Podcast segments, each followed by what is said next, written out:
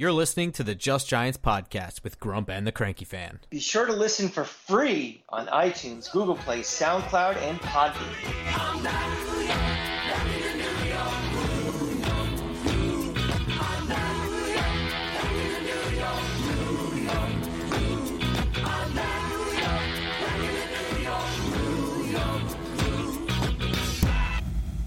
Welcome back to Just Giants with Grump and the Cranky Fan, the best damn podcast for the best damn football team. I am your host, the Football Grump. With me, as always, is Mike the Cranky Fan, and we are back on the good soundboard today. Sorry Hey, about that last time. nice.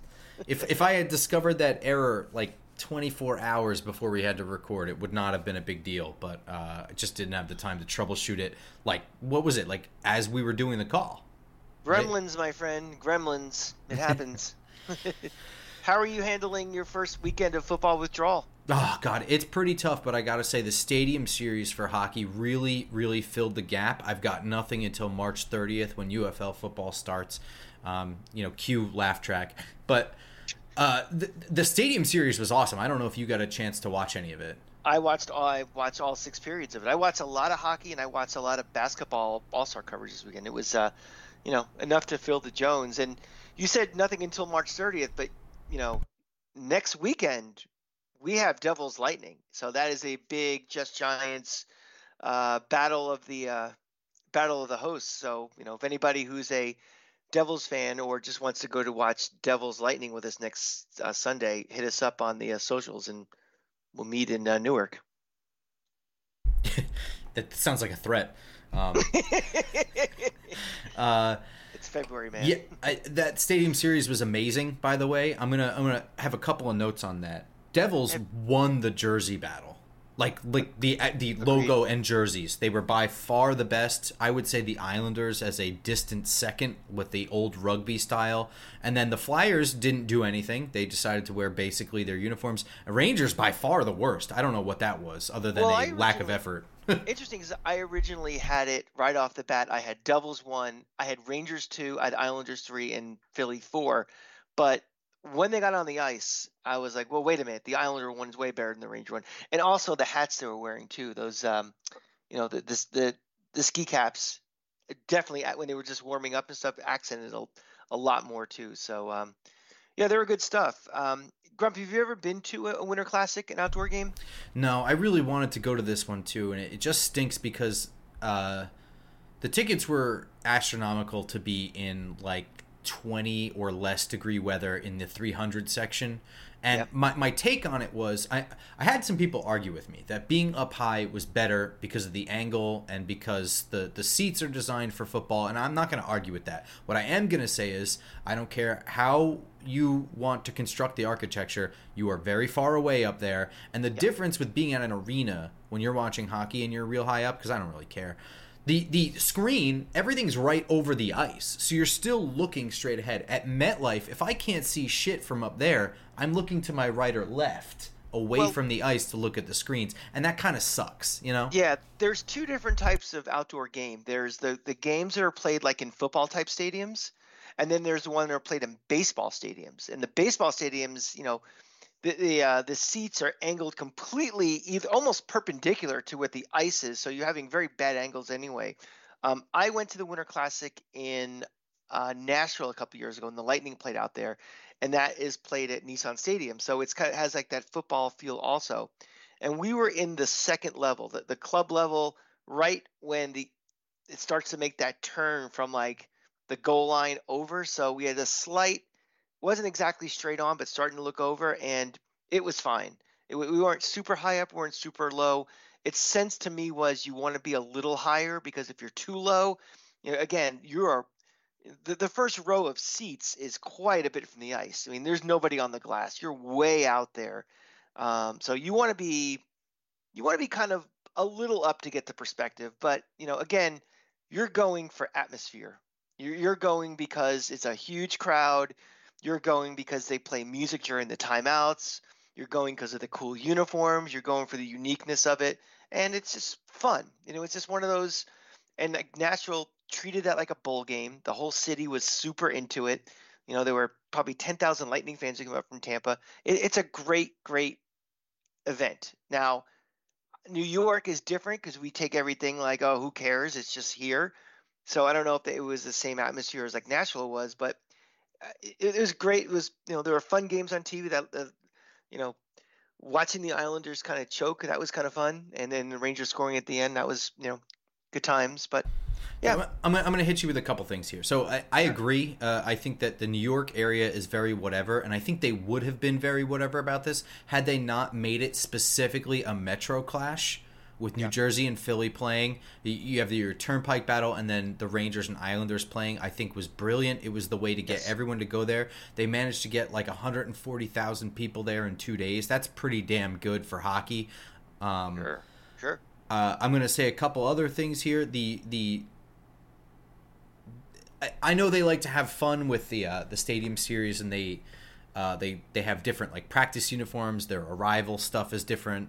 Uh, mm. The devil showed up in like tracksuits, channeling Sopranos, which I thought was funny. That's great. Uh, Philly showed up in the Rocky thing with the the gray sweats and the Converse and the beanie. I thought that was pretty great. Even better. Um, the Rangers did some lame shit where they pretend they care about police and firemen. Um, I, I don't that that was by far the lamest. I don't even know what the Islanders did. Um, and the Devils beat the shit out of the Flyers to the point where I almost bought a Philly cheesesteak the next day just to wipe my ass with it. And um, and I'm gonna hit you with this. I, I, I understand the rules, right? Mm-hmm. I get the rules of hockey. I watched the Rangers Islanders game, and the Rangers right. came roaring back in the third. They got right. the advantage with, with penalties. They pulled the girl the goalie really early mm-hmm. uh, to get the extra man advantage, and they were able to come back two goals to tie it up. The goal at the end was lame. The overtime, I mean, it was like 10 seconds in, the net pops off the thing, and I understand it's legitimate. I get that it's a goal. Still whack. It was still whack.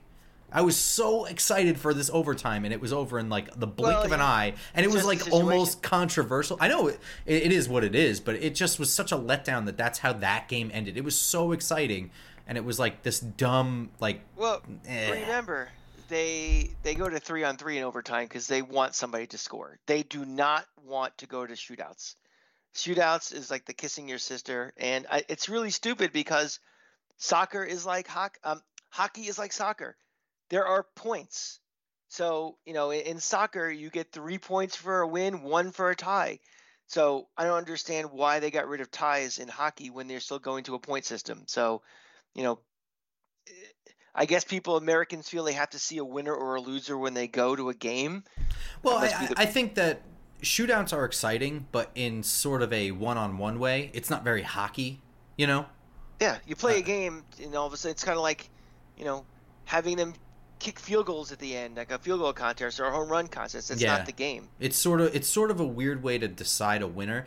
I think yeah. that there was something involved with the Olympic rink size is larger and allows for more movement or something like that. And to replicate that, to let speed take over, they just subtract a guy. Yeah.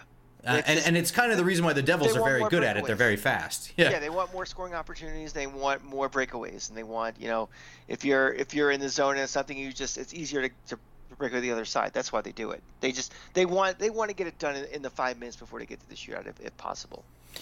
Last thing on the Stadium Series, uh, New Jersey Devil Nate Bastian with two goals. His first goal, which by the way he's only had like three on the year up until this game and then he had two in the game. First goal whips off the right glove and hits him with the DeVito celebration.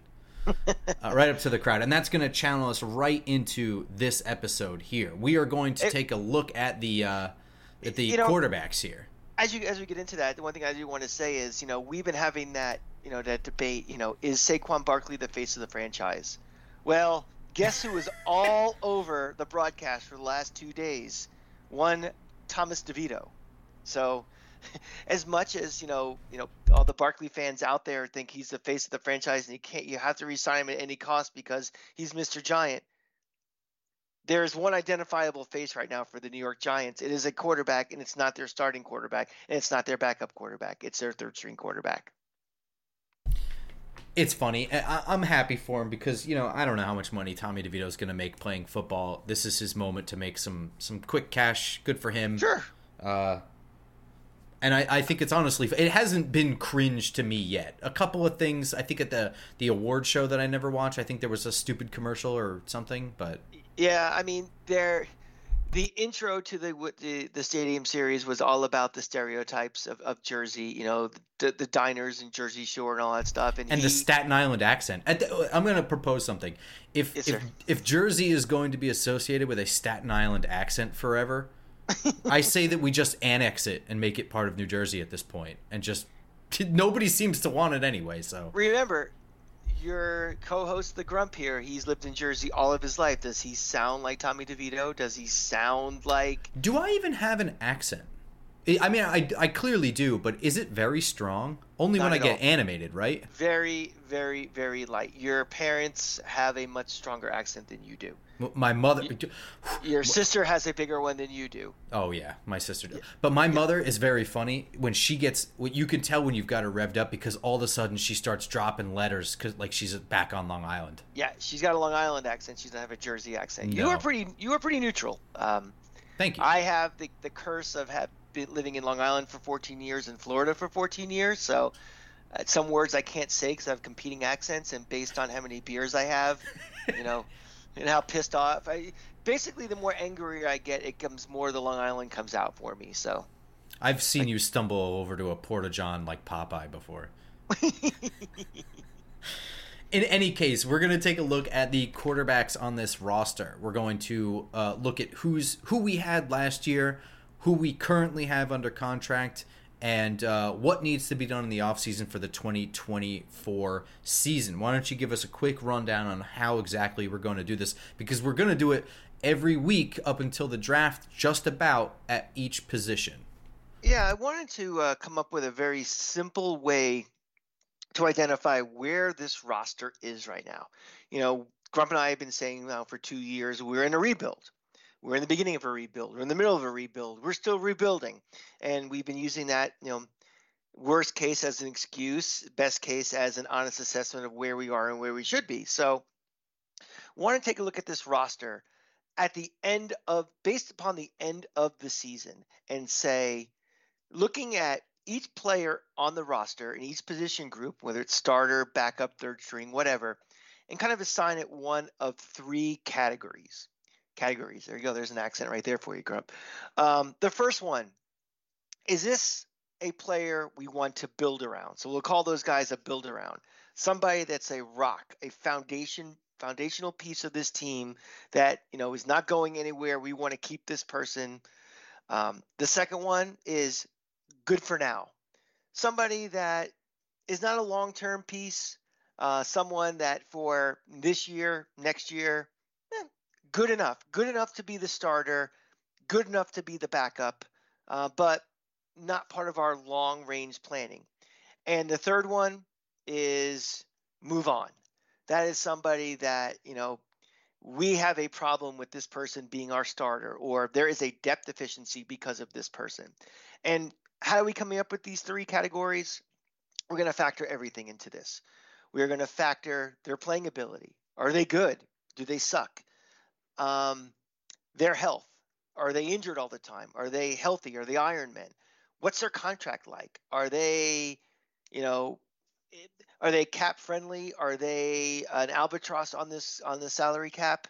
Um, their age, you know, is this someone that's still ascending in their career and maybe there's some development time, or are they old fossils like me who, you know, they're past their prime and you know maybe if they were younger would be a foundational piece or now that they're just well they're good enough for right now. So we're going to assign everybody for each roster position one of these designations. And once we're done we'll tally up everything and based on our estimate where are we with this roster construction? Are we still have a lot of rebuilding to do or are we just a few pieces away? So um, as we go through this starting with the quarterbacks today as we talk about, you know, as we assign things, we'll keep a running tally and we'll keep it going. But we'll post it on on the socials after each episode and let you know where we're going and everything. So that's how we're going to kind of do this for the next uh, several weeks going into, uh, you know, as we start the the the, uh, the the acquisition and the cutting pieces of this, you know, with free agency and the draft and everything. And as a reminder, I have another YouTube channel, the Football Grump. Uh, there's a picture right there on the screen for you. I have already looked at some of the draft solutions for the quarterback position. That was actually the first thing that I tackled a couple of weeks ago before I went to the Senior Bowl. And I am a gigantic loser because every well. week for the next couple of weeks until the draft, I will be releasing a new video on Monday mornings with a new position that I've already looked at the top 16 or so players at that position in the draft. So this morning at 9:30 or so, I released a video on offensive tackles. I am already on past the quarterbacks and on to the next group, and we are going to check out the O-line guys next week. So mm-hmm. I will have we'll be all the way caught up by then and uh, moving forward. Perfect.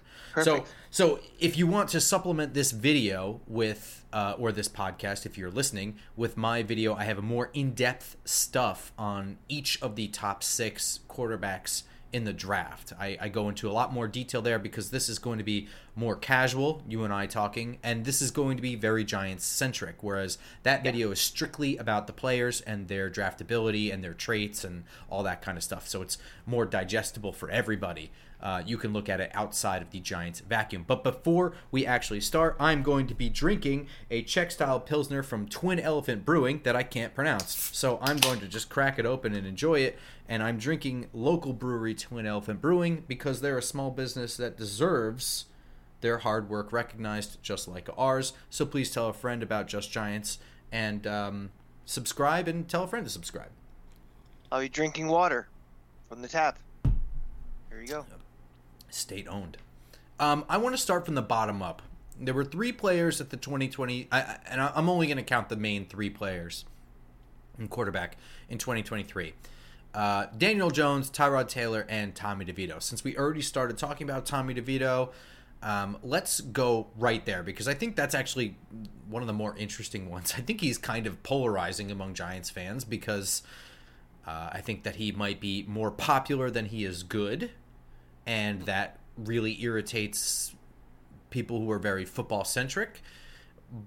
I've been I, I, think I think my feelings on Tommy DeVito are kind of known. I, I think I've been pretty steady on him since the off season when they signed him um, up until now. I think that he's a functional quarterback that has traits, but he is very inexperienced and needs quite a lot of time. He was not pro ready or anything close to it. He was just a guy that had some developmental stuff some some ability that you could woodshed and maybe maybe make a backup quarterback for cheap out of, and that's probably hundred percent of the reason why he was acquired to begin with. Um, I'm I'm sure they did not acquire him for his marketability. That was just a bonus. Um, and they also didn't acquire him to be playing large chunks of this season. I'm well. sure when they looked at the uh, playing Dallas in Dallas they were not anticipating starting Tommy DeVito in that game. That being said, I'm going to. Well, I mean, what I think that given the situation that he had last year and knowing what I think I know about him as a player, I thought he did fairly well. Um, he's clearly not a guy that had enough time to even be coached into some of the games that he had to play. There were like two or three games that he was put in in the middle. Um, because Tyrod can't stay healthy. Um, the other games in which, and I remember the Green Bay game being like a lightning rod for the fan base of like, why the hell are we starting DeVito and not Tommy Taylor or uh, Tyrod Taylor? And that might have been his best game of the season. Of course, it was on Monday night. Oh, sure. It might be the best game of his career if we it, look back 10 sure, years from now. Sure. That's too. also very, very true. But I'm going to go ahead and say that he is going to be in that middle category for me of good for now and developmental because I still view him the same way I viewed him coming into last year. He is still a quarterback three with the possibility of developing into a quarterback two that you could get for cheap. And I think that every team should have one of those, and we don't have one. I think that the experience he got last year is very good for him uh, it, it wasn't a real it wasn't a real year for him, but the the game experience he got was still very real. And I, I will say that in the games, even when he didn't look good or whatever, the moment never really seemed too big for him. Just the game itself, like he wasn't coached up and ready yet to play in some of the games. What do right. you think?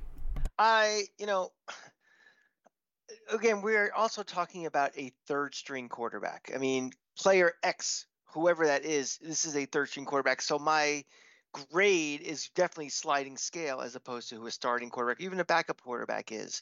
Um, to me, a third string quarterback is really somebody more about what is their potential for development more than anything they actually do on the field that they have to go on. So for for me, I think he proved enough to be a good for now. I mean, he's not somebody we've seen we've seen some backup quarterbacks in this league that are move on because they you know they can't run an offense. They can't throw. They can't complete a pass.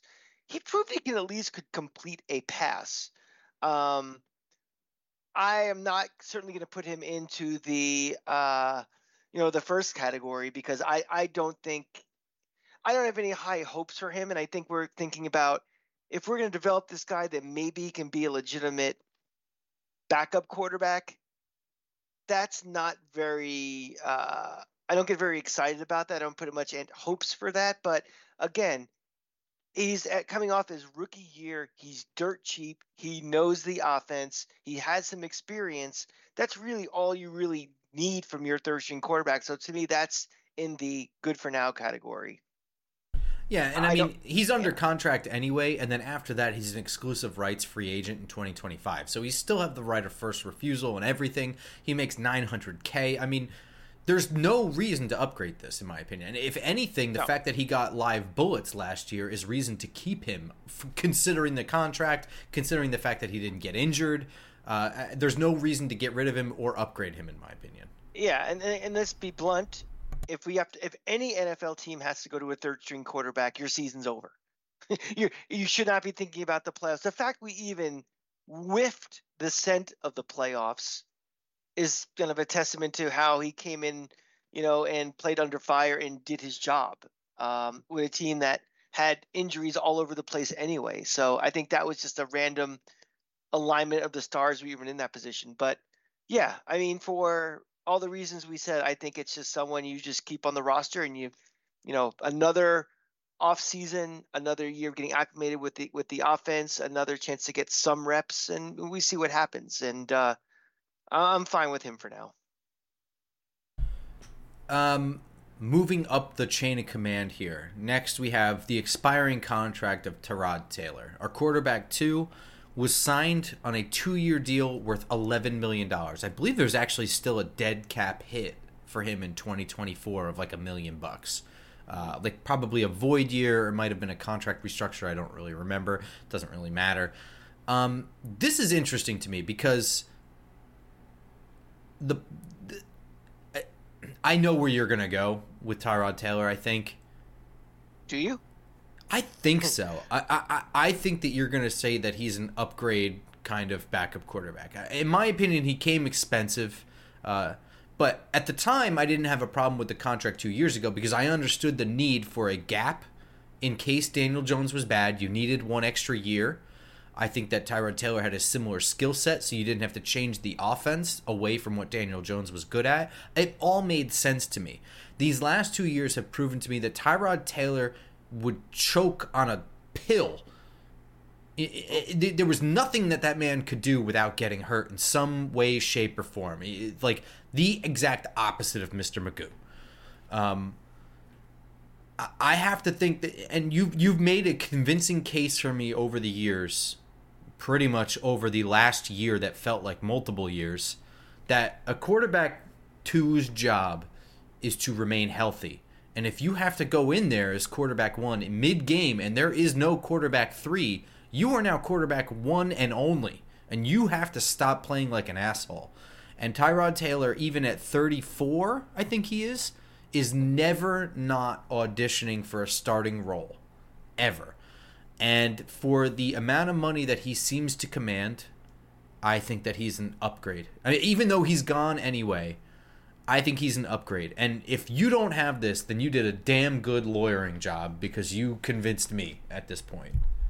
You know, I actually thought really long and hard about this one, whether he's a good for now or a move on. But again, thinking about everything, thinking about his age, thinking about his uh, the injury bug it always seems to hit him. The, the most important thing is that he does not have the mindset that he's a backup quarterback. He still believes he's a starting quarterback. Where you know some head coaches they may get fired and become an offensive coordinator. They always think they're head coaches. They're looking for that other opportunity. The same with him. I think that offsets, um, you know, him being a veteran, a guy that seems to be liked in the locker room, uh, you know, being in the system for, for, for a while. But to me, I think you can get, there are going to be a lot of backups in this league. And I think the backup quarterback on this team is going to be very, very, very important because, you know, when we get to talk to Daniel Jones, that's going to be a huge conversation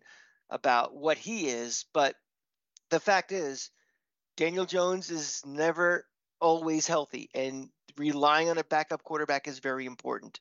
Um, I think you can do it younger, cheaper, durable, and knowing the role more than someone other than Tyrod Taylor. So to me, he is a move on char- character for me.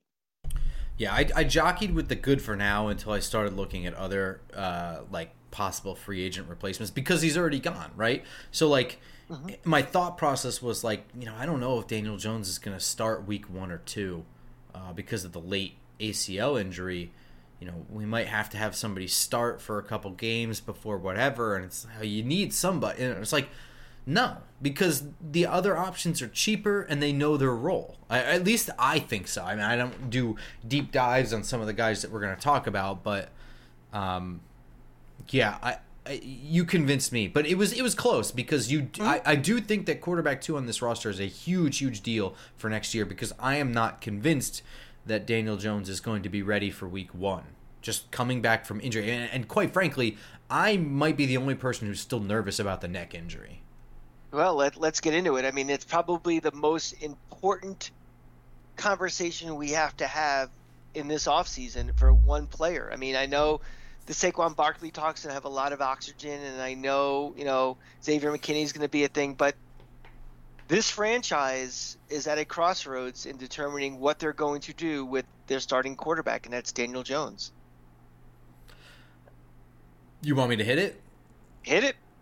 I listed Daniel Jones as a needs to be replaced, and that is with the caveat that that is not next year. They are financially hamstrung. They have handcuffed themselves to him for two years, and this is year two of that. And uh, I'm not here to talk about the contract, um, but it is what it is. My fear at this point is that not only have the New York Giants ruined Daniel Jones as a college kid coming out of Duke, who had some very workable traits that they could have crafted into a functioning franchise quarterback. Maybe not all world quarterback, certainly not the next Eli Manning, um, but definitely a guy that could run an effective offense. They've ruined it. Uh, I think a lot of it had to do with Jason Garrett, and I certainly think the injuries didn't help. He doesn't protect himself. The coaches aren't able to protect him from himself, uh, and I I'm really worried about not just the tally of injuries over the years. I mean, that one in Dallas was really scary two years ago where he couldn't even walk afterwards. He got concussed so badly. Uh, and he was like foaming at the mouth and shit. Um, and which, by the way, I do that in the stands from time to time. So, uh, but last year, I'm really terrified. The neck injury thing, uh, I, I've said it a million times. The first couple throws in that Raiders game looked like he had no feeling in his fingers whatsoever. Uh, and then in that same game, not too much longer later for us to find out if he got any better, he tore his ACL. And, uh, you know, I understand that people come back from ACLs now and whatever, but there's still the mentality thing. And, and Daniel Jones running is half of what makes him very effective. He is not so good in the pocket that he can't have that ability. He never was. It was that dual threat ability that made him a functional, you know, quarterback. And I think that picking sixth overall. You're you're within striking difference distance of the top three in the draft. And if not, there are a lot of what we think to be workable quarterbacks in this draft. I think the time is now to make the move, even if you don't have to yet. So I designated Daniel Jones as needs to be replaced. And I designated him as good for now because mainly because of the the salary situation. And even if we drafted a quarterback, I would rather have that quarterback ease into the role. You know, having a quarterback coming in and starting on, on day one is a tough task to begin with. You, you know, couple that with an offensive line that's still going to be in very much question, you know, a receiving corps that, you know, as of right now is not very attractive. We don't know if Saquon Barkley is going to be back or not or anything. So to me, the little definition of good for now is Daniel Jones is good enough to be that placeholder until we're ready to move on. I think I agree with you that he is not going to be he's not a franchise guy, certainly. We know there's too many variables and question marks about him. I think if he was a healthy guy, you know, I think he has the skill set that can, you know, the, the Giants could win with a guy like him. He's not a Patrick Mahomes. He's not a guy who's going to win games for you just because he's him. But I think he has the skill sets and, and the skill traits that he could be an effective quarterback, above average quarterback in this league with the right personnel around him, the right coaching and everything. But you can't you can't discount the fact that he's brittle and he gets hurt. Some things are his fault, some things are not his fault. He's had some bad luck. He's had, you know, wrong place, wrong time, and it's just too much of a risk and too much of a potential that, you know, he's not a he's not a franchise guy. I also don't think that he's at the point where you throw him out immediately. It's like I can't play with this guy next year. I'd rather bring in a rookie or bring in, you know, if they decide to go in the direction of I have to bring in a free agent because I can't play with this guy.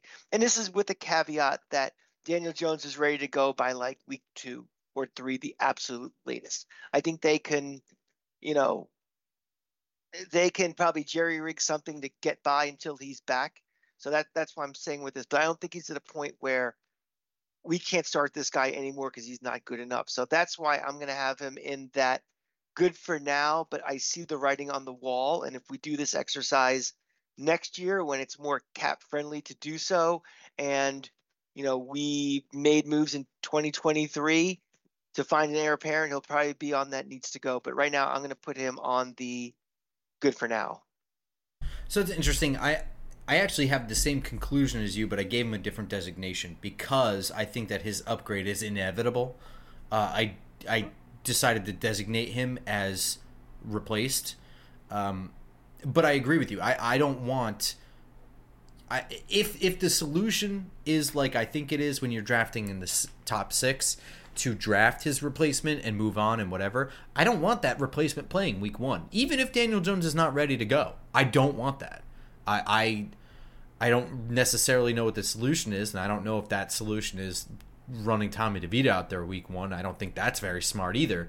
But I, I really don't want, you know, everything you just said. You know, bringing in a rookie quarterback to start because what the hell happens if he wins three straight games? Then then you're stuck in this weirdo thing where he's like, wow, he's inexperienced, and some of it's the coaches. You know, we talked about Tommy DeVito getting some credit for you know how he played last year and and the fact that they could even sniff the playoffs was a credit to him. It is. It's also a credit to the coaching staff. Anthony Larger brought that up when we had him on that mm-hmm. the success of the team down the stretch and the fact that they didn't quit despite all the turmoil, despite the fact that they looked like shit and you know your your franchise quarterback goes down, they still hung together and they started to win games down the stretch. Um, I think that's against a credit some pretty to, decent teams too. It's some pretty decent defenses. I know they lost that game to the Jets, but to hang around, I know it was a brutal game. But uh, you know, defensively, I didn't think we were going to move the ball on offense. Like, it was just going to be a problem, um, and we kind of didn't. But we, we listen. We kicked Green Bay's ass.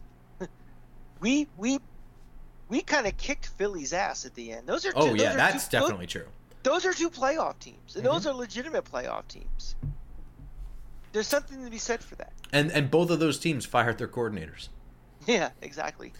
um, but yeah, I, I, think it's a credit to the coaching staff. So I, I think it, you could find yourself in a weird situation. You bring in a young guy and you coach him up for the first couple games to cover the difference, and and, and now you're stuck in a weird situation where you, what are you going to do? Bench him for Daniel Jones? I don't know, and, that's not really even the major problem. I just don't want a rookie quarterback starting week one that's not even going to be picked first overall. I mean, like guys Bryce Young looked terrible all last year for a multitude of reasons. Um, so I guess yeah, the the conversation then needs to go to uh, you know this is an opportunity. We're currently drafting six. There are free agent options out there. What can the Giants do to improve this position if if they want to improve the position this year? So do you want to start with draft guys or do you want to start with free agent guys? Let's start let's start with um, let's start with free agent guys. I think you know everybody's focusing on the draft, and we, we know who the main suspects are, and we can talk about them. But let's let's dig a little into the free agent class. I don't think that's being discussed as much, you know, nationally and locally as it probably should. The free agent class to me is interesting because there's like two guys that I think you can consider like legitimate quarterbacks. Like you have your your Ryan Tannehill and your um, who the hell is the other free agent? Oh, well, I guess there's three. I'm sorry, there's three. You have Ryan Tannehill. You have Kirk Cousins, who's coming off of a pretty bad injury, and I, am going to consider Baker Mayfield. Baker Mayfield, sure. Yeah, um, and I, I just don't know that going out and buying any one of those three guys is really the answer. Uh, it doesn't seem like something the Giants are going to do. Kirk Cousins, you, you know, at this point, kind of old. Um, he's definitely going to be really expensive. Ryan Tannehill, you might get for a little bit cheaper. Severely limited, though, also getting up there in age. Baker Mayfield, definitely limited. Uh, he would be the one dark horse, but I think he's going to command the most money on the market, and that's why I think he's totally out of the mix, right? Yeah, to me, there's two things I look at with this. One, are we just a quarterback away from making a very serious run? And to me, the answer is no. And two, the only reason we're having this talk about, you know, getting rid of Daniel Jones is we have a potential get out of jail free card with the way this the his contract is, you know, was structured. And to me, that means you have the opportunity to get somebody at a rookie contract far cheaper where we need to have our cap resources for a lot of other problems that are on this team. And to me, just to, you know, to replace a guy making 40 million a year with another guy who's making 40 million a year who's not going to be you know squarely someone in that franchise group that we're talking about but it's more going to be probably a good for now guy doesn't seem to make any logical sense so i i don't think you know if they are still comfortable with Daniel Jones and willing to risk the injury thing, I think they'd rather just stay with Daniel Jones and go the free agent route. I think if they really do want to upgrade the position for going forward, it would be with the draft. And that's what makes the free agent market kind of interesting, is because you have a lot of guys hanging around the Tyrod Taylor sort of position. And that's where I kind of laser focus. So I'm going to list some names for you, mm-hmm. uh, starting with the least expensive and working my way up to the most expensive, based on what they made last year. Okay. Uh, cheapest that I think is almost a fit Mason Rudolph, 28 years old, only cost a million dollars last year. That's very cheap. That's like Tommy DeVito money. Yeah. It's not terrible for quarterback two, is it? Uh, no, but I mean, again, if we're thinking about a, a, a, a quarterback two who has a greater probability of playing, that might be a little dumpster diving a little too much for me. Okay. Next, we have at 1.1 million dollars last year, 33 year old Matt Barkley. Uh, uh, I, I, I, have some familiarity with the coaching staff. Um, I'd rather have Mason Rudolph. there we go. All right, working our way uh, further up the chain of irritating cranky fan. Twenty-seven-year-old Drew Lock, who made four million last year. Again, we're, we're, we're talking quarterback yeah. two here. Yep. Yeah. Yeah. I mean, again, I'm, I'm trying to in my brain, it's like, can I see Drew Lock playing five weeks in a row if I had if I needed him? Uh, hmm. I think if uh, I think if Daniel Jones was a little more stable in the health department, possibly, but I'm still not there yet with uh, for a guy like Drew Lock. Keep going. The next three, are, I think, are the most interesting. Okay. 26 year old Sam Darnold, four and a half million dollars last year. Sam Darnold have the I look really good for two games and then I stink afterwards. Does he have that type of Fitz magic in him. Kinda, yeah. Uh, I'm not really sure what his story is, honestly, because when you look at it, everywhere he went and had to perform has been like a shithole. The Jets haven't really done shit. Carolina looked even worse. I mean, how much are we really blaming on Sam Darnold himself? None of us really know exactly what went on. But aren't we kind of like in sort of that, that category a little bit right now? I mean, we're a little uh, bit of a oh, shithole. Yeah, yeah, yeah, we're, yeah, yeah. We're a glorified I, shithole right I, now. I mean, in terms of how much was what happened to Sam Darnold Sam Darnold's fault, and how much was his environment? Yeah. Um, I, I, if you're if our conversation we're, we're, is leading us to he needs a perfect environment to be good, this is not a perfect environment. Yeah, we're we're closer to the uh, South Bronx than we are the West Village right now. I think as far as neighborhoods. Um, he is by far the youngest free agent. sorry, not by far, by a, about a year. But I think the talent between Darnold and Lock is pretty different. I'm not slamming the door on it, but uh, let's let's keep going. Thirty-year-old Marcus Mariota at only five million dollars. That one I could see. I could possibly see that because I have this hunch that Marcus Mariota now knows what his role in the league is. I think he's old enough. Eh, eh, unlike Tyrod Taylor, who still thinks he's a starting quarterback, I think Mariota. I think he's been kind of like course corrected to what he is, and I think um, he has some interesting possibilities with the way he can still run and, and, and the mobileness about him. Uh, so far, of all the ones you've mentioned, this is the most appealing one to me. Yeah, I agree, um, and I think I, I, agree with your assessment also that he like understands his role in the league. Watching that quarterback show that Peyton Manning made with that was like behind the scenes throughout the year with Patrick Mahomes and Kirk Cousins and him, he was like the most treating it like a job guy there. Like Mahomes clearly super competitive. Kirk Cousins I think is a very normal guy, but you can also see that, you know, he he is a franchise quarterback and he knows what he's capable of. Whereas Marcus yeah. Mariota, he's like introducing to his personal chef, who is also his best friend in college. You know what I mean? It very much just seemed like it was a job to him. Yeah. Um, and then here's my last one. I think this one's really interesting uh, because it's it's more than what Tyrod Taylor made per year, but not by too much. And do you really need him for two years? It's 31 year old Jacoby Brissett, $8 million. The most accomplished, I would say, out of all these quarterbacks. Yeah, but you know something? The thought of J- Jacoby Brissett seems to be better than the production of Jacoby Brissett. You know, it's always like, oh, they just signed Jacoby Brissett. Oh, and then just like it kind of peters out. So I think I still would rather have uh, Mariota than Brissett personally. Yeah, I, I think that if this were two years ago and you had a fresher Daniel Jones and you needed to sign a backup quarterback and they signed Tyrod Taylor, I would have rather Jacoby Brissett probably. I guess at that time. Yeah. yeah. Uh, but this is a different time. We don't really know what the deal is. Um, the free agent class is really just quarterback twos. So I, I think yes. that do you think that they sign any of those guys to back up Daniel Jones, or do you think they go with replace and that's it?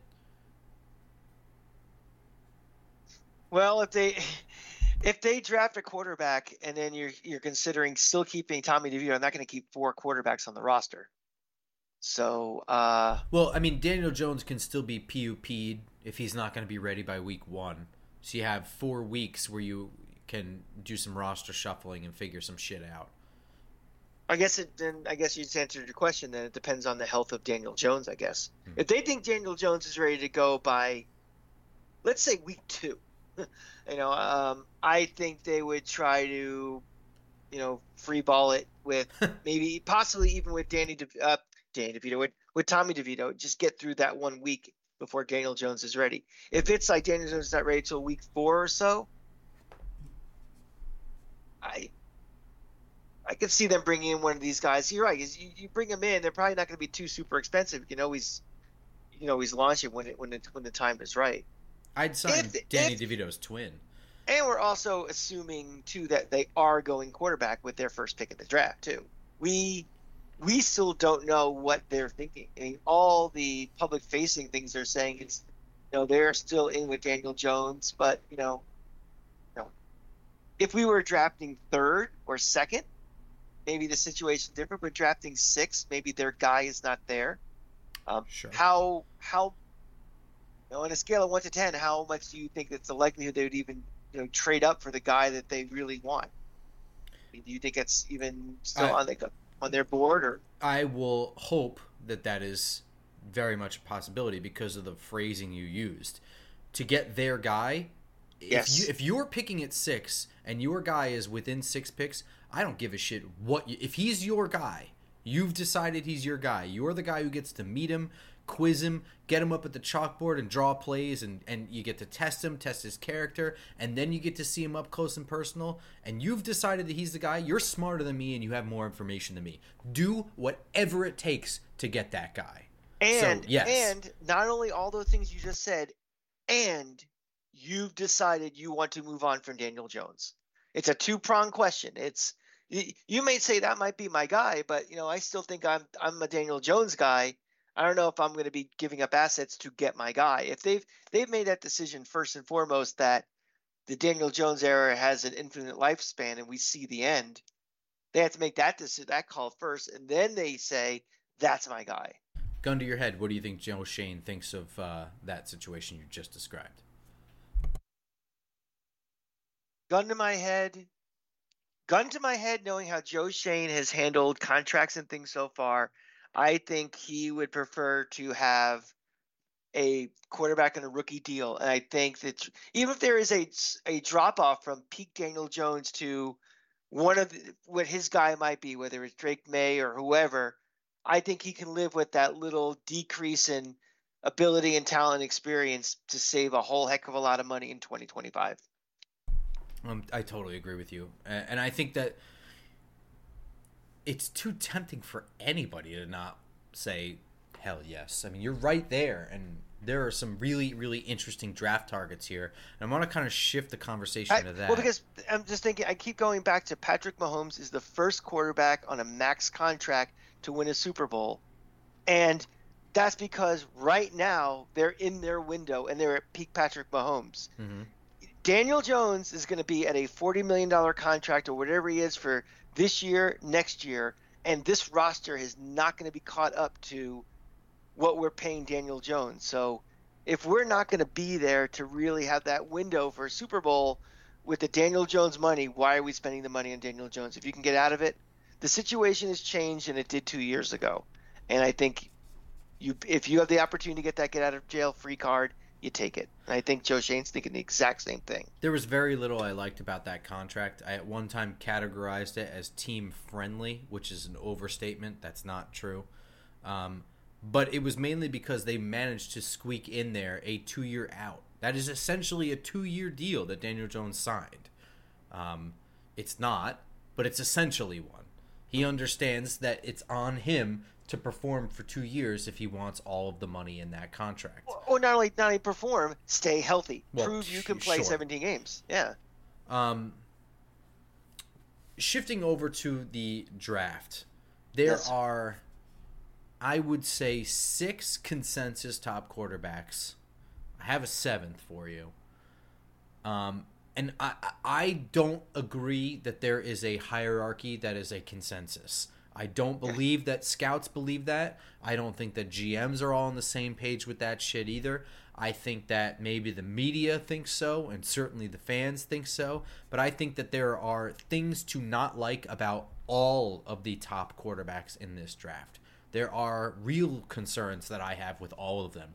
Um, I like I said, I addressed this all in my video, and I, I have film on in that video that I go to show all of these things that I'm talking about. So if you're listening to this and you're like, "You're crazy," you're the only person I heard say that. Go ahead and watch that video if you don't believe me. I'm to start right away with Drake Maye because he's the only name we've dropped so far. He's picked up some steam. North Carolina quarterback. My biggest thing with Drake Maye is he really seems to understand the field the most out of all the quarterbacks in this class. I think. Uh, it really seems like he reads the field well. He can extend plays. He can throw really accurate in the short range. I don't think he's got a long arm. Everybody says he's got this big arm, and I have I, I can't see. I've saw multiple throws where he underthrew receivers at 45 air yards, which is not a ton, because they had to stop and turn back to catch his pass at 45 air yards. That's not a lot. Um, I, I have serious concerns with that. That he just doesn't have the NFL big arm, and if and if you're picking in the top five, that's a serious concern for me. Um, but to me, Drake Maye is probably the cleanest of the prospects. Uh, did you see any of Drake Maye in your college watching of your, not with the Gators, but I know you you Yeah, always put I- shit on. I saw him on the uh, the North Carolina South Carolina game, the first game of the year. So granted, that's a whole season that was to be played since then. And I mean, he looked like a guy, like like a kind of a prototypical NFL quarterback. But I didn't come away thinking, "Oh my God, this is a guy I need to draft." I I, I didn't see him. I didn't look at him and say, "This is a potential franchise Pro Bowl potential quarterback." What's the other thing too is that his offensive line really let him down this year, but Mhm. and that that seems to be the no, I don't want to say the word excuse, but the prevailing caveat every time you bring up that he didn't dominate. Where do you think he's going?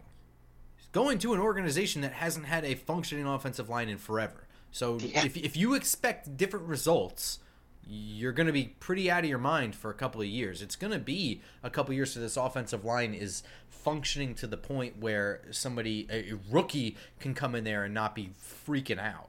I, I also kind of look at you know when it's quote unquote my guy is this this is a quarterback that's gonna align to what type of offense we're trying to run and you know and and capabilities. Does he look like a guy that would fit into what you know Mike Kafka and, and uh, Brian Daboll are trying to do on offense? You know, I, I'm not really sure about that, because they came in here with an established situation, and it is sort of coincidence that Daniel Jones and Josh Allen have similar-ish skill sets in that running is very much part of who they are. They have good deep ball accuracy. They're similar in ways, even if they're not similar in production and whatever. You know, had Brian Daboll and Joe Schoen walked into a situation where they have a Tom Brady style quarterback who's simply a drop back and can't run to save his soul and whatever. I, I don't know what kind of offense that they would come together with. And and one thing that Mike Kafka and Brian Daboll said repeatedly over the last two years is that this is not the Bills offense. This is not the Chiefs offense. This is the New York Giants offense. We tailored this to what we have and what we're comfortable with coaching. So I don't really know the answer to that question. I would say Drake Maye doesn't necessarily fit what they've been running, but not necessarily that that that doesn't necessarily mean that it's not something they can run or want to run or whatever. Gotcha. So they're not going to be they're not going to be system specific when they're trying to determine what their guy is. I should hope not, because I think that Yeah. we're going to come to the end of this in a couple of weeks, saying that we need a lot more pieces than we have. I So- kind of had that hunch myself. so if we pigeonholed ourselves into a specific scheme, I think we're limiting ourselves, and Yes. it's a tight window in the NFL. You can't really limit yourself. I'm going to pop over to Caleb Williams because he was the consensus number one USC quarterback. He won uh, Heisman last two two years ago. He I won guess? in he won in 2022. He won Right. Um, serious concerns here as well. Uh, I, I do think that there are some level of intangible concerns. His outspokenness, he's been, had a media spotlight on him. Um, I am not going to speak on that. I just know that he's been in the spotlight a lot more than the other guys. Uh, he's done weirder. Th- I don't know. He's done things that make people uncomfortable. I don't know or care about any of that, but it is a thing, so I'm mentioning it. Regardless, you know, Caleb Williams is a guy that has the big arm. He has the the running ability, the dual threat ability, but he also has the magic ability to him. He has a little bit of that Mahomes, where it's like there are three free rushers running directly out of him. Uh, He he ducks, flips one over him with like a fireman's carry, spin moves out of another, and jukes one guy out of his shoes, and then throws a 50 yard bomb to a wide open Brenden Rice. You know, that kind of thing guys either have or don't have. And he certainly has that. He also has quite a bit of hero ball in him where mm-hmm. he's mm-hmm. going to decide that I'm the only player on this fucking team. Eh, I'm saying that in a selfish way. I don't necessarily mean that. But like he thinks that every single problem needs to be solved with him and does not live to fight another day. And sometimes loses 22 yards trying to escape a sack that was just one free rusher.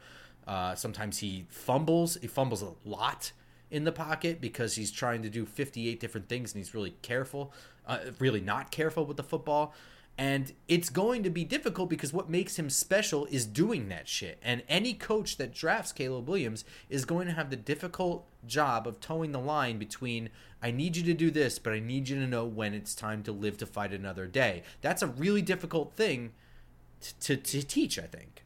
Here's my thing about uh, Caleb Williams is that his coach is Lincoln Riley, right, at USC. And Lincoln Riley has been a quarterback whisperer. He's had how many number one and Heisman Trophy winning quarterbacks when he was at Oklahoma and, and now at USC. And did Caleb Williams really get that much better this year from last year?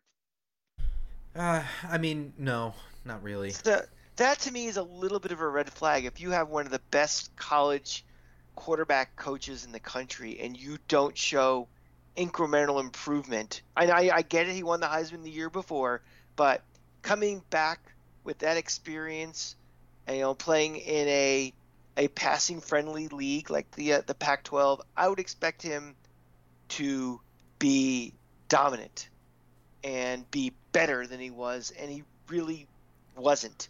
So that to me, you know, and again with all the media spotlight and the attention and everything, maybe he just was, you know, kind of coasting because he knew he was going to the NFL, and that to me is kind of a. I was going to say that's not any better. No, because again, you only play 13 games a year. It's not like you're playing, you know, a 162 game baseball schedule, or it's just like, you know, it's June 20th. I'm like, God, just get the season over with, you know. So, um, I don't know. I he might prove me wrong and be, you know, a Pro Bowler or an All Pro and win a couple Super Bowls, but something two plus two is not equaling four with me with him. Yeah, I, I want to be clear. All of these guys could prove me wrong. I'm listing the one major concern I have with all of them because I do think that Same. there is a major concern with all of them. The next guy on my list is actually the guy I like the most, especially for the Giants. I think that the situation that they're in, being handcuffed to Daniel Jones for a year, uh, actually is good and that's Jayden Daniels from LSU. I think that this dude, the ceiling is through the roof that doesn't make any sense. But it, it, it's it's insanely high and you can see it. He's got the same kind of oh. magic to him. He can run like crazy. He's got quite an arm on him. I think he led the ncaa in explosive plays passes of over 20 yards. The oh. biggest thing is i'm not sure how much he's reading the field. It looks like half field reads but we saw that shit with deshaun watson and i said the same thing then. I, he's only reading half the field. I don't know how this is going to translate to the nfl and the answer is incrementally over time you teach Look. I saw with my own two eyes the greatest quarterback performance in the history of college football. He had against okay, admittedly a bad Florida defense, 606 total yards. He threw for 350. He ran for over 200. I have never seen with my own eyes a more dominating performance, a, a man among boys. And again, the Florida defense was bad, historically bad, but had a lot of talent. You know, they the, weren't the, just the a bunch. Florida defense is not the Akron Zips, though. Exactly. That's my that's my point. Um, you know, I, I also I saw him in person at the Swamp in 2022, and I saw that incremental improvement from 2022 to 2023 um, you know, a, a lot of the stuff you talk about, you know, reading half the field and stuff. Again, a lot of that also is a product of your offense and what's being run. You know, college offenses are not as intricate as pro offenses. They are not as full field. They're not as, you know, you know, you pretty much you're coached into this is what you're doing, just do it. So, you know, I think again, from what I saw in person, this guy's got this skill set. My only question with him would be his size. Like if you look at him, you know, like that doesn't thin like as an, a rail. He doesn't look like an NFL quarterback. So again, being a little gun shy and a little PTSD about my quarterbacks getting injured, and you know, I go all the way back to Phil Simms with that. Um, I'm always going to be worried, but if he could stay, you know, put on some weight, you know, go through the the, uh, the strength conditioning program and stuff, prove he can he could take a lick and stuff in the NFL. He could be the most dynamic of all of them. I, I really think so. I, I I don't know. I, I'm not going to say what I was going to say because it's hyperbole, but um, I couldn't believe what I was seeing Uh, that night. I was in Baton Rouge. I was sick to my stomach. What was happening to us? But I was. I just turned to my buddy. I'm like, we've never seen anything like this before. It was just ridiculous. The runs and the just the the vision on, on these runs. It's not just a guy who's just well, he's just fast. He's just maneuvering and weaving through a defense, you know, in multiple runs, not just the ones that were 70 yards. It's like, you know, it, it's second and 23 or whatever from something, and he just got 30 yards like nothing. Yeah. So It, it really is incredible to watch, and, and I think a lot of it is going to be between the ears stuff, and it's gonna it's it's gonna be in the film room and in the weight room for him. And I think being handcuffed to your starting quarterback for a year is like a gimme. It's like a freebie. You get you get a mulligan year on a guy who needed a year. Most teams drafting in the top five that need a starting quarterback need one desperately. I don't know. To me, it makes so much sense that like, of course, he's going to go first overall or something. Like, I just don't think anything is going to go the Giants' way with this. Um, never does. but I, I'm going to move on because we are spending a bit of time, and I want to rattle through the next four guys fairly quickly because they're all going to be somewhat controversial.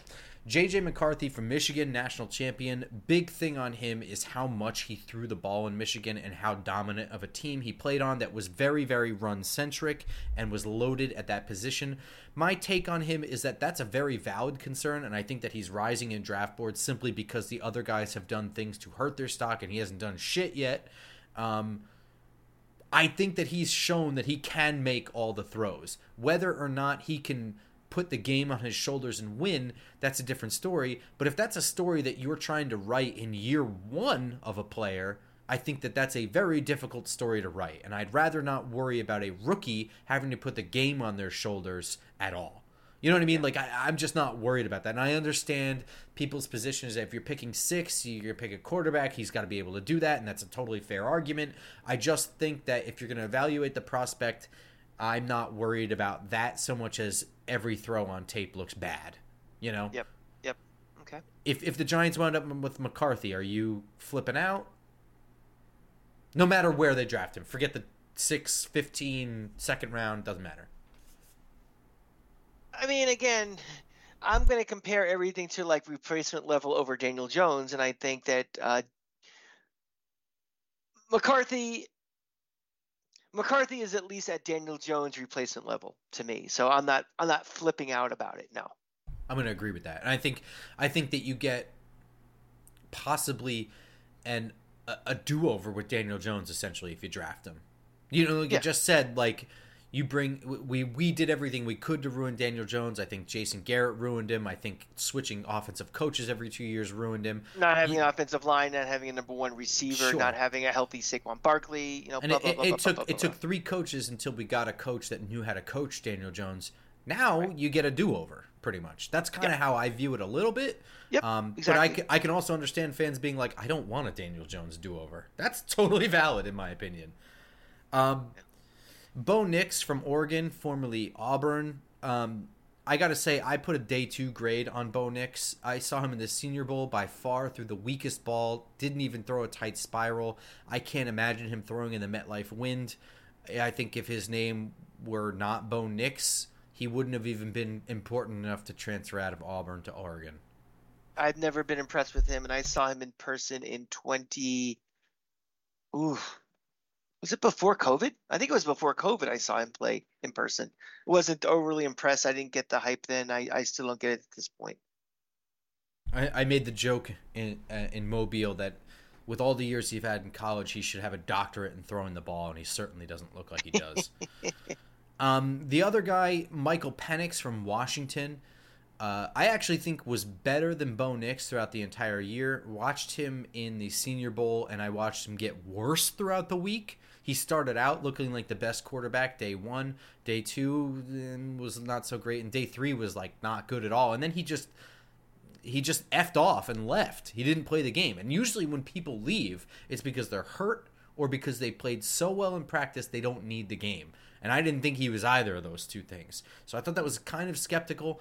I think that the short area anticipation in routes and, and, and throwing to a spot where a guy is going to be is a thing that he just hasn't shown me he can do very well. He certainly struggled with it in Mobile. The downfall the downfield balls that you see in Washington highlights and that we were accustomed to in their uh, almost championship year, he's certainly very good at. But um, you know, the Giants don't really make a good pocket to throw forty-yard balls in that he was getting the benefit of throwing. It. This may sound silly, but um, I'm not exactly sure if on the Giants I want to invest in a left-handed quarterback, considering we have a whole load of problems at right tackle right now. We have a. I don't think that's we, silly at all. Yeah, I mean it's like you know, it's we have Andrew Thomas, who's one of the best left tackles in the league, and you know he's the guy who's here's a little secret and a little foreshadowing. He's probably going to be in that you know that uh, that franchise category we're going to have when we get to left tackles. Um, but you know when you have a, a left-handed quarterback, that guy's got to be protecting him on the right side. And right now, it is a complete question mark in 2024, much less the future going forward. So, um, it well, makes sense. I'll even do one more thing for you. Yeah. Forget the right side of the offensive line. Just take the entire offensive line. This is the one guy out of seven that I'm going to mention that has the least amount of movement skills. Even think, more so, even more so than uh, Drake Maye. Yeah, I think Drake Maye can and does move. I, I, they're both not very good, but I think that uh, the other thing we're not talking about is Penix's ridiculous injury history. That's true too. Um, Two yeah, ACLs. yep, and, and more, good. and a lot more. I detailed all of them in the other video, and so I don't have them off the top of my head. But I think he had an injury every single year going back to Indiana, and I think that. W- what I was going to say was he has movement skills, but he's not moved very well in the last couple years. I think to protect himself. You know, gotcha. I don't know. And the last guy, dark horse, Spencer Rattler from South Carolina, quietly was the most consistent quarterback in Mobile. I don't love Spencer Rattler, and he didn't look great down there, but he looked pretty pretty consistent, pretty functional. I don't. He's certainly not a day one guy. I have him as the lowest graded. He out of all the guys we talked about, day two guy.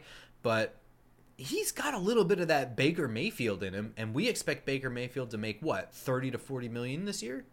Uh, who? What's the common link between him and Baker Mayfield? Oklahoma. Lincoln Riley. That's right. But I mean, yeah, yeah, yes, you're right. But uh, he continued on without Lincoln Riley, whereas Baker Mayfield stayed, right? That's correct. He he transferred to South Carolina. Right. Mm-hmm. So I mean, there's a lot of things with with Spencer. But Rattler. he also transferred. I mean, you know, they had quarterback on top of quarterback on top of quarterback. So him leaving Oklahoma was just, oh yeah, yeah, you're right. Was a question about you know playing time more than anything. I think not that he him not losing a starting job at Oklahoma is different than losing a starting job at Rutgers. You know, there's a lot sure, of but I didn't view it that way. The way I was viewing it was more so like Baker Mayfield went to Lincoln Riley and elevated his draft stock. Spencer Rattler left Lincoln Riley and is, in my opinion, doing a good service to his draft stock. You know what I'm yeah. saying? Yeah. I'm not sure that it makes a difference, but it's different, so I'm pointing it out just in mm-hmm. case it does make a difference. I don't know. My only thing is, I don't know anybody talking about Spencer Rattler right now, so I figured I'd mention it because he really was the most consistent guy through all three days, and then the game in Mobile. Um, and it's not like he had a shit career in college either. Let me ask you something then. So, you know, we talk about these quarterbacks. These are day, most of these guys are day one guys, top 10 guys probably. Do you, do you see a scenario where the Giants, like in the fifth round or sixth round, take a quarterback where like try to get one like on the, on the cheap or on the, uh, you know, on the value side? No. That really could, no. I, it, to me, it's either they're going for the gold or, you know, they're if, getting it back up through. If Tommy DeVito didn't play last year, mm-hmm. I think that that's far more likely, and I think you do that to get that developmental guy or something like that. You might get like a Michael Pratt or something from Tulane or. Gotcha. That, that, yeah. That's my opinion, or like a Sam Hartman or something like that. You get a guy like um, that, that you can develop into it, but you, you you do a better version of what you did with Tommy DeVito. Um, but but you already have him, and he kind of proved that he's worth hanging around. So no, I don't think this year that's in the cards. Gotcha. Okay. Um, I got no further stuff on quarterbacks. We're running at about an hour ten. You got any closing thoughts for us? No, I mean, I, I wish I was a fly on the wall at, uh, you know, at, at the Quest uh, facility and what they're thinking. If they've already made the decision that they are going quarterback, or are they really still all in on Daniel Jones? I mean, it's really where this franchise is headed in the next several years is that decision. I mean, more so than what they're going to do with Saquon Barkley, more what they're going to do than with Evan Neal, more than you know putting grass on the on the on in MetLife instead of turf. I mean, that's the big decision. Is you know, are they ready to move on? And if they are ready to move on, how are they going to do it? So that is, you know, once we get to April and the draft, we will know the direction of this franchise going forward. And that's, yeah, that's that's story one, two, and three for me this offseason. So GM Cranky is signing Marcus Mariota to replace uh, Taylor and or drafting who to replace Jones? If you have your pick. Well, we're talking about if my guy's available because yeah, I yeah. do I do not think I would draft up for anybody again just because of you know I we we are a rebuilding team and I don't not want to give up too many assets just to move up a spot or two to get a quarterback. I all things equal, and again from what I've seen, I think I'd go with Jayden Daniels right now. I, th- I think there's enough potential it factor with him that he's maybe a little rawer than the other guys, but you know, in the right scenario with the right coaching and the right guys around him, could be really special. And I don't know if Drake Maye could be really special. Um, I think Caleb Williams could be really special. I don't, don't think he'll be available. Um, I think he's the guy that you know. I think he would be the guy that I would take, and I think you know, if he was to hit could be a real star in this town and really be something special. Sorry, there was one other question I did want to ask you about these draft guys. Of the seven I named, Rattler, Penix, Nix, McCarthy, Williams, Maye, and Daniels, is there anybody that the New York market like is not a fit for? Or is there somebody that you're like, oh shit, he can't survive in this town? Which, by the way, is my least favorite thing about being a Giants fan is that whole actual thing that is a thing because people decide they need to be annoying and harass people to make it true. But I mean, I guess would it be Caleb Williams just because of you know now it's it's a thing about you know oh he was crying with the parents oh he wears the uh, you know the the uh, the nail polish like it's something where it snowballs the with the media. Polish. Yeah, uh, you know something. If you're going to comment about that stuff now because you're a kid in college. You get to this town, and all that little silly stuff gets magnified a lot. And um, I, didn't get the sense he handled it the greatest way at USC this year. So I think he might. You know, I, I think Penix would be fine here. Drake Maye would be fine. Uh, you know, Jayden Daniels plays in the SEC. Every SEC market is like a mini New York. You know, dealing with scrutiny for things. Um, I think McCarthy would be fine too. I think he would be I, fine as I'd well. I'd worry about Rattler. I don't think it's a real possibility, but I would worry about him. Maybe Bo Nix, possibly. Yeah, you think so? But again, I think a little bit, but I, I don't think anything to make me change my decision. Okay. And I don't think I would change my decision with Caleb Williams, but I think of all those guys, I think he could be the one that. Uh, I agree with that could be potentially a lightning rod for more of it, and it'd be questioned how he handles it. Well, I, I, think part of it is that he's already established a foothold for people to criticize him over non-football things, and I think yeah. that having that foothold, it's never going to go. He could be great for three years, and as soon as he has a game where he throws five interceptions, and the nail polish comment comes out, you know what I mean? It's uh, just, exactly. It's one exactly. of those fucking things. It's just it's so ridiculous, but it's a real thing. Um, in any case, that's going to do it for this episode, right? You got nothing else? I got nothing. Um, looking forward to our next. Uh, this is a great start for our roster, and I'm looking forward to doing the uh, the rest of positions on it as well. Next week, we're going to be doing offensive linemen after we go Whoa. to Devils and Lightning on Sunday night. So Monday night, we'll record that episode for Tuesday morning, just like usual. So be sure to subscribe on iTunes, SoundCloud, Spotify, and of course YouTube. And follow us on Twitter at football underscore grump, at the cranky fan, and at just giants pod. Until next time, go Giants. Go Giants.